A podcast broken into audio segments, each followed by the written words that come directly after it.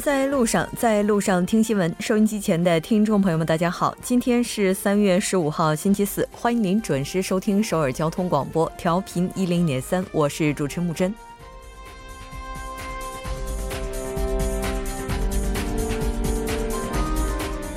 纵观韩国近现代史，可以发现民主与自由已经成为这个国家基因的一部分。一九六零年三月十五日，马山市四百多名学生和上千名民众走上街头，和平示威抗议选举舞弊，然而却遭到了当局残酷的镇压，造成五十多人负伤，八人死亡。马山事件也并未止步于此，非暴力的浪潮最终推翻了李承晚政权。今天我们再次缅怀为了实现韩国民主政治曾经洒下热血的仁人志士。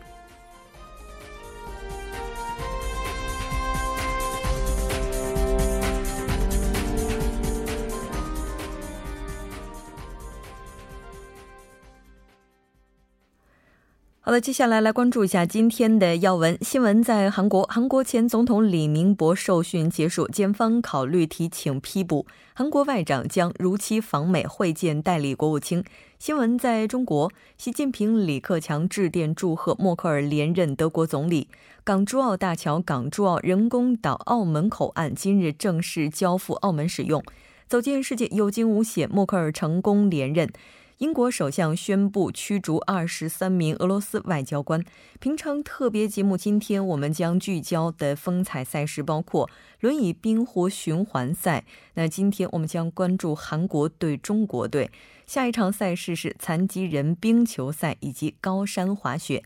新闻放大镜板块依然邀请专家学者放大探讨新闻热点焦点。今天我们要讨论的主题是美国即将打响全球贸易战。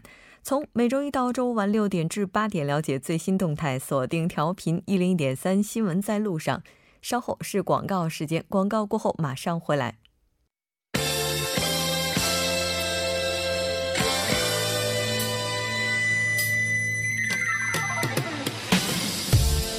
新闻在韩国，带您快速了解当天主要的韩国资讯。接下来马上连线本台特邀记者申海燕，海燕你好。我好，各位听众好。很高兴和您一起来了解今天韩国方面的主要资讯。第一条，我们来关注一下一直进行到今天凌晨的前韩国总统李明博在检方接受的问讯这起事件。好的，那韩国前总统李明博呢，今天凌晨在接受长达二十一小时的检方调查后呢，回家。呃，检方呢将综合考虑李明博的这个供述内容和期间的侦查结果啊，然后在这个近期决定呢是否针对李明博向法院提请批捕。呃，李明博呢于昨天上午九点二十二分左右呢到达首尔中央地方检察厅，从九点四十五分开始呢以嫌疑人的身份受讯。呃，第二天也就是今天早上六点二十五分的乘车离开了检察厅。呃，检方的问讯呢，已经在这个十四号的午夜结束之后呢，李明博方面呢，对这个讯问笔录进行核实，耗时呢约为六个小时。呃，今天早上呢，李明博准备离开检察厅的时候呢，被这个媒体问及是否仍然说坚持否认啊这个实际掌控秘密资金案这个达斯的这件事情，那他当时呢只回答大家辛苦了之后呢，随即乘车离开。嗯嗯，是的。我们也了解到，李明博前总统几乎否认了所有检方的指控。来看一下，目前检方对他的指控包括什么？呃，检方指控李明博涉嫌受贿、侵吞公款、渎职、漏税、滥用职权、违反公职选举法和总统记录管理法。呃，指控嫌疑呢多达二十多项。呃，据悉呢，李明博在受讯中呢陈述自己从来没有介入三星戴夫达斯公司诉讼费六十亿韩元。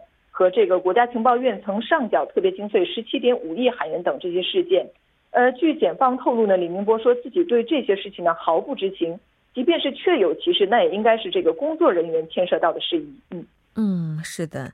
那接下来检方会怎样采取行动呢？呃，首尔中央地检呢最快将在本周向总检察长文武一呢汇报调查结果，并且呢请示这个提起呃提请批捕和公诉时间等这个今后办案的计划。呃，据悉呢，检方调查组的这个内部呢，普遍认为，鉴于涉案金额呢超过一百亿一百亿韩元，案情比较重大，而且呢，李明博一概否认指控，有这个毁灭证据之一，所以呢，有必要针对李明博提请批捕。呃，另外呢，也有观点认为，由于这个李明博身份比较特特殊，而且这个六月地方选举在即，呃，检方呢很有可能慎重考虑是否提请批捕。嗯嗯，是的，那就相关事件我们也会不断关注。再来看一下今天的下一条消息。好的，下一条消息是有关韩国外长将如期访美会见代理国务卿的相关消息。是的，我们之前在节目当中也提到过，美国前国务卿蒂勒森的职务是被解除了。那他的职务被解除之后，未来是否会影响到韩美同盟呢？呃，对于美国总统特朗普解除国务卿蒂勒森职务一事呢，韩国青瓦台一位负责人昨天表示呢，这不会影响南北韩首脑会谈和朝美的这个首脑会谈。呃，该负责人表示呢，这是特朗普为了推行自己的政策而做出的决定。呃，重要的是，特朗普对于这个北韩对话的意志非常的坚定。那文在寅特使，也就是青瓦台国家安保室室长郑义溶和国家情报院院长徐勋呢，近期访美时确认了特朗普对朝美对话的意志。那因此呢，朝美首脑会谈呢也将如期举行。呃，另一位负责人表示呢，这个韩美同盟与美国国务卿换将是没有关系的。那基于两国领导人信任的基础上而建立的韩美同盟关系呢，依然非常的牢固，这点呢不会改变。嗯。我们也来看一下目前韩方这边的言论。呃，特朗普在这个朝美呃首脑会谈临近之际，突然这个撤掉了国务院首长。那但是这个韩国外长康金和呢，将仍然在十五到十七号呢如期访问美国，并且呢将与代理国务卿沙利文呢举行外长的会谈。那韩国外交部官员十四号表示呢，韩美双方一致认为，当前两国之间北核同盟、经贸等这些重要事务呢悬而未决。那需要两国外交部门呢保持密切的沟通和坚定的协作，呃，不应该受到这个国务卿换人的影响。那美方呢也希望如期接待韩国外长。主播，嗯，是的。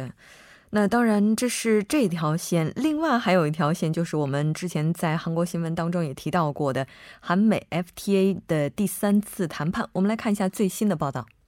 好的，那美国对韩国钢铁产品征收关税呢，即将临近。那由韩国产业部通商交涉市长俞明熙，还有这个美国呃贸易代表办公室的副贸易代表麦克比曼分别率团参加的这个韩美 FTA 第三轮协商呢，将在当地时间十五号的上午呢，在美国华盛顿举行。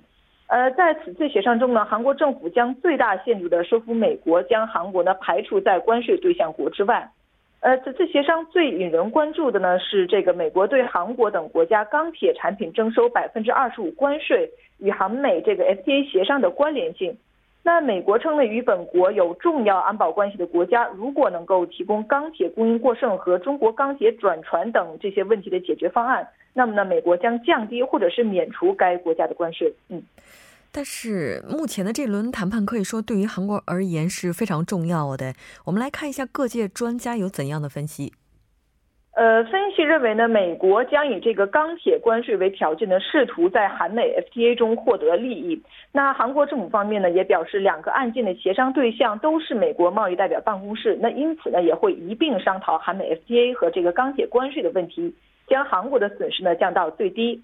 呃，有分析认为呢，政府可能会在这个美国比较关心的汽车领域呢做出让步，呃，以此呢来换取这个免除钢铁产品的关税。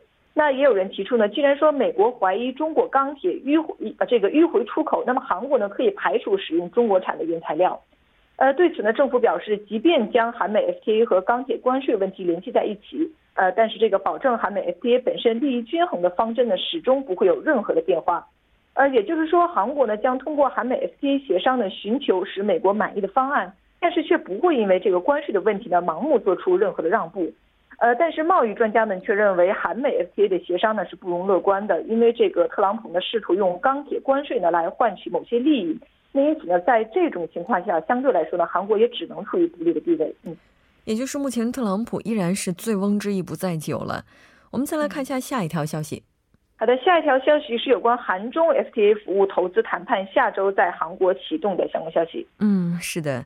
那从下周二十二号到二十三号举行的韩中两国 FTA 第一轮谈判的后续，我们来看一下。嗯，好的。那据韩国产业通商资源部今天的消息呢，韩中 FTA 服务投资第一轮后续谈判呢，将于二十二到二十三号呢在首尔举行。韩国产业部称呢，韩中将在第一轮谈判中呢，就今后谈判的这个基本原则及方向呢，深入交换意见，呃，还就双方各自关注的领域及制度等呢进行讨论。那产业部在上个月呢，向国会这个汇报的后续谈判推进计划中呢，表示将争取中国进一步呃开放这个快速增长的服务市场，为韩国企业积极进军中国服务市场呢打好基础，并且呢加强针对在华的这个韩企的保护措施。嗯，那韩方将会在这次谈判当中向中方提出哪些要求呢？呃，韩国产业部呢计划在此次谈判中呢，要求中方改善这个汇款结算以及投资者东道国争端解决机制，呃，争取呢中方进一步开放旅游、文化、医疗、金融、法律等韩国企业关注的这些领域。那二零一五年十二月二十号生效的韩中 FTA 呢，聚焦降低制造业等货物领域的关税壁垒。那虽然说两国呢商定开放部分服务、投资和金融等领域，但是市场的这个开放程度呢依然比较低。呃，根据韩中 FTA 规定呢，两国将在 FTA 生效后的两年内呢，开启相关的谈判，呃，就这个进一步开放服务投资市场事宜呢来进行磋商。呃，以文在寅去年底访华为契机呢，韩国产业部和中国的商务部呢签署了谅解备忘录。那商定呢，在今年年初呢启动 FTA 服务投资的这个后续谈判。主播是的，当然我们也期待通过这些后续的谈判，能够加快推进韩中两国之间贸易发展以及交流的势头。我们再来这个哦，时间的关系，我们下一条就不再了解了。非常感谢今天您为大家带来的这期连线，我们下期再见。再见。稍后为您带来我们今天的新闻在中国。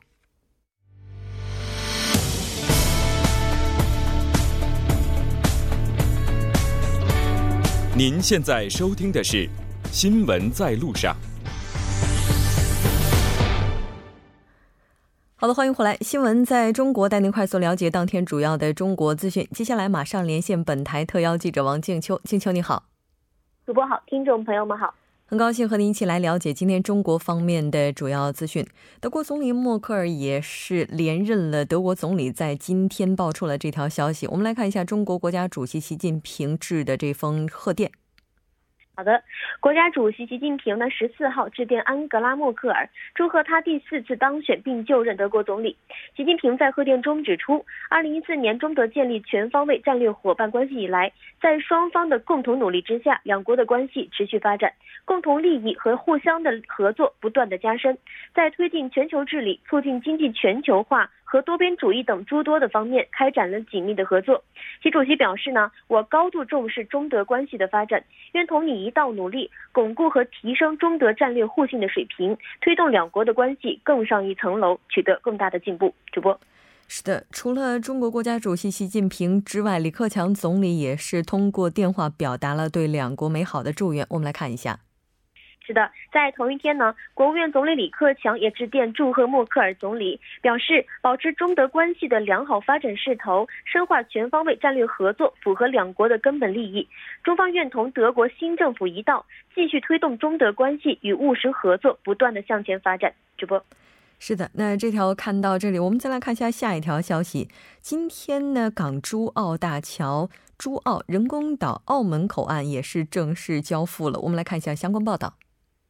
是的，经国务院的批准，港珠澳大桥的澳门口岸管理区自二零一八年的三月十五号的零时起，正式交付澳门特别行政区来使用，并依照澳门特别行政区的法律来实施管辖。在十五号的凌晨的零时，交付仪式在珠澳口岸的人工岛澳门口岸管理区的边检大楼举行，分别由广东省边防总队的第五支队和澳门海关各派出三十人的仪仗队来负责。那在仪式上呢，越方代表将防务交接象征物港珠澳大桥的人工岛模型交予了澳方代表。在交付仪式之后，澳门海关、治安警察局、消防局、司法警察局、卫生局及交通事务局随即派员进驻，执法部门及时肩负起了口岸管理区的边防以及治安任务。各相关的部门各司其职，有序进行口岸边检大楼以及行车通道等各项设备的安装及调校测试工作，为配合港珠澳大桥的正式通车做好准备。主播。是的，其实我们之前在节目当中也介绍过中国的港珠澳大桥，那今天咱们再来详细的了解一下。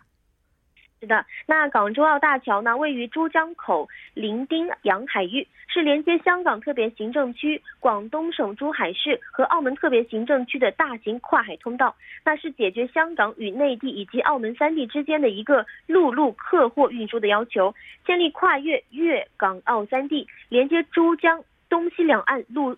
陆路运输的一个新的通道，港珠澳的主桥呢，从西端珠海拱北对开的一个人工岛伸展至东端近粤港分界线的海底隧道的东人工岛，是一条三线双程的分隔离隔车道。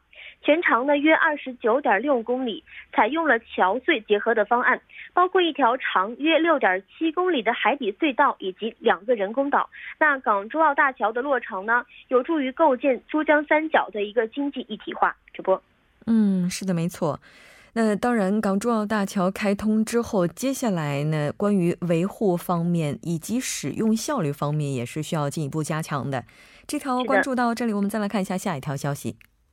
深水半潜式钻井平台海洋石油九八二正式交付。主播，是的，根据了解，海洋石油九八二的交付会进一步完善中国深水钻井高端装备梯队。我们来看一下。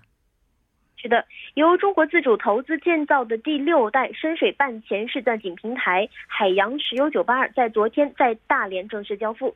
海洋石油九八二呢，长是一百零四点五米。最大的作业水深一千五百米，最大的钻井深度九千一百四十四米，配备了世界最先进的 PD 三动力定位系统，最大可靠十六级的台风。那海洋石油九八二呢，配备了先进的钻井系统，可以实现全机械自动化的操作，来满足全球最严格的工业技术标准。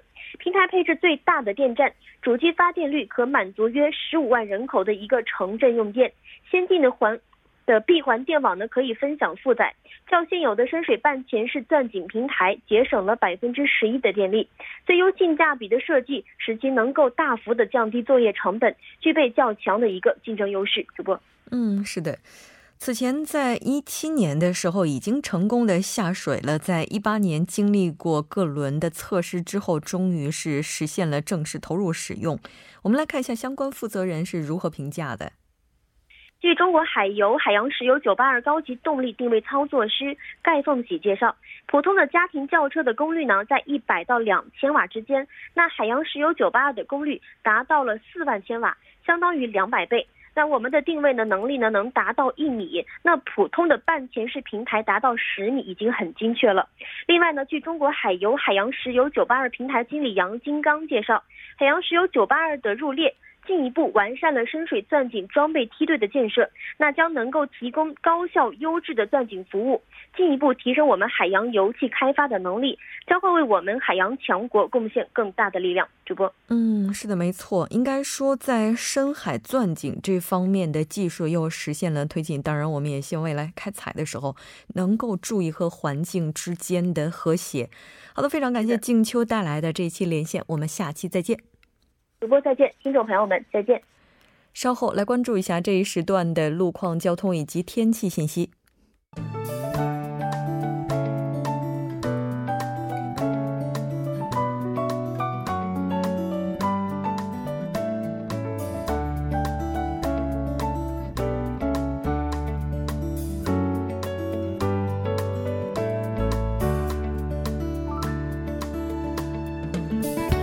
大家晚上好，今天是星期四，这里是由楚源为大家带来的道路和天气信息。现在是晚间六点二十分，让我们来关注一下这一时段的路况信息。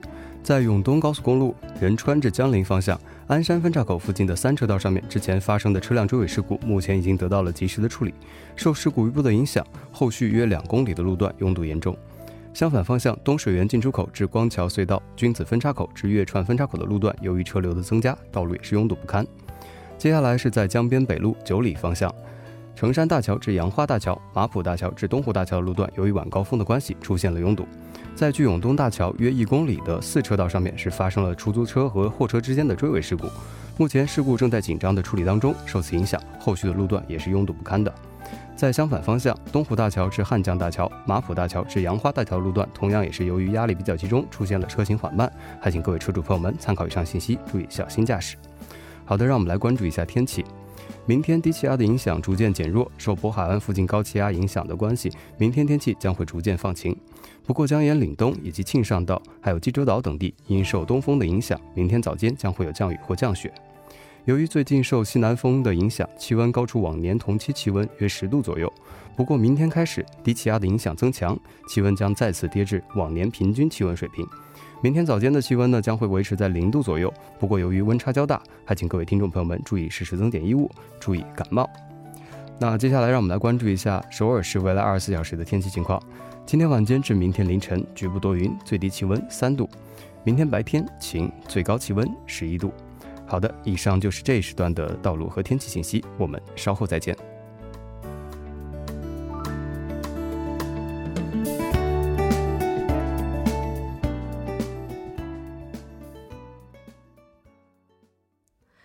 好的，欢迎回来，走进世界，为您介绍主要国际资讯，带您了解全球最新动态。接下来马上连线特邀记者夏雪，夏雪你好，穆真你好，很高兴和您一起来了解今天国际方面的主要资讯。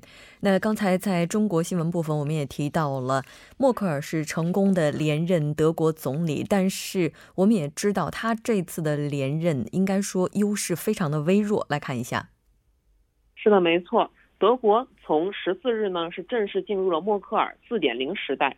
德国联邦议院当天上午以三百六十四票赞成、三百一十五票反对以及九票弃权的票数通过了投票，选举默克尔出任德国政府总理，开启了其第四个总理任期。嗯，是的。那刚才您提到，接下来要进入默克尔四点零时代。那进入这个时代之后，对于他而言，主要面临的任务是什么呢？主要的任务呢是有三大方面，首先是处理与欧盟的关系、难民问题以及这个提振经济预期。首先呢，改革欧盟将是德国新政府的头号任务。欧盟目前这个民族主义高涨，存在着很多这个安全隐患问题。周五呢，默克尔将进行就职后的首次出访，目的地呢仍然是法国。在巴黎呢，他预计将与法国的总理马克龙就双边、欧洲和国际问题进行会谈。嗯，是的。那其实这次默克尔之所以以比较微弱的优势实现连任，那应该是和他在移民问题上的态度以及政策密不可分的。我们来看一下。是的，在这个移民问题上呢，由于默克尔2015年决定为这个难民开放国门，极右翼的德国政党呢，在去年的大选中是获得了不少支持。德国之声表示呢。默克尔的保守党派联盟党赢得了去年九月的德国大选，但仅获得了百分之三十三的选票，领先这个得票率为百分之二十点五社民党。不过，对比一三年的大选，德国两大党的支持率是大幅的下滑，而右翼民粹主义的这个德国选选举选择党是崛起，赢得了百分之十二点六的选票。该党的这个议会负责人也是表示呢，默克尔在欧元救助政策和为难民开放边界上已经违法。他再次当选总理对这个国家是没有好处的。然后呢，虽然说这个目前德国的经济形势还是不错的，失业率也是创新低，但是呢，还是仍然是不足以减少人们对全球化、自动化的担忧。很多人开始担忧他们的这个未来。纽约时报称呢，像默克尔的新任期从与这个党派达成的巨大政治妥协开始，这种妥协也可能终结德国目前的经济繁荣。而且呢，他还这个报纸呢还引援援引了这个德国黑森州的一名工会负责人的话，说人们开始变得不那么自信了，因为不知道自己明天会不会被解雇。嗯，是的。那当然，接下来默克尔是不是能够通过基建投资啊、改进互联网等等这些政策，重新赢回他的支持率，我们也是不得而知的。那再来看一下今天的下一条消息。好的，英国首相特蕾莎梅十四日在英国国会宣布驱逐二十三名俄罗斯外交官，此举被视为英国对前俄罗斯间谍神经毒气事件发起的反击的一部分。嗯，是的。此前，普京也是曾经表示过会让这些背叛俄罗斯的人受到应有的惩罚。那包括之前的双面间谍事件等等，也都是让人们将目光锁定俄罗斯。我们来看一下这起事件的具体内容。好的，特蕾莎梅呢是在当日举行的国会会议上宣布了一系列旨在向这个俄罗斯发出明确信息的措施，其中之一就是驱逐二十三名俄罗斯外交官。这些俄罗斯外交官将有一个星期的时间，被以这个未申报的情报人员这个原因呢离开英国。目前呢，特蕾莎梅曾经警告，如果这个本周二午夜时分莫斯科方面。就使用军事级别神经毒剂的事件没有给出任何可信可靠的解释的话，周三将在英国议会下议院提出更加广泛的惩罚性的措施。特蕾莎梅告诉议员们呢，俄罗斯对待英国的要求以这个讽刺、蔑视和这个鄙视的方式进行攻击，没有提供任何可信可靠的解释。这是俄罗斯对英国非法使用武力，特蕾莎梅表示，而且她表示呢，在英国的土地上不会容忍来自于俄罗斯政府对英国人生命构成的威胁。是的。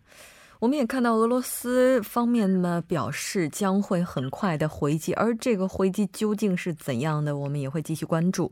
再来看一下下一条消息，来自日本。是的。据日本报道呢，围绕向学校法人森友学园出售国有土地的财务审审批文件被改写一事呢，日本的朝野各党本月十四日朝着传唤前国税厅长佐川宣寿到国会接受质询的方向呢，正在进行调整。嗯，那日本执政党方面是以什么为前提同意传唤佐川呢？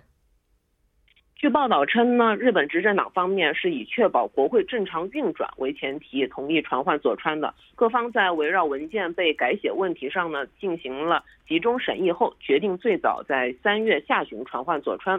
对于传唤首相夫人这个安倍昭惠以及执政党方面呢，认为。他与这个改写是无关的，所以坚持拒绝的方针。目前呢，日本的这个自民党的干事长十四日与立宪民主党的干事长进行了电话磋商。据他们透露呢，这个自民党的干事长就传唤佐川这一事表示，如果有必要的话，将讨论在委员会进行质询。嗯，而。这个立宪民主党的干事长则表示呢，向已经向这个二阶确认了，是不是包括传唤证人时呢？二阶答道那样做也没有关系。嗯，是的，没错。我们了解到两党目前也是拒绝传唤安倍昭惠。好的，非常感谢夏雪，我们下期再见。好的，下期见。稍后半点过后马上回来。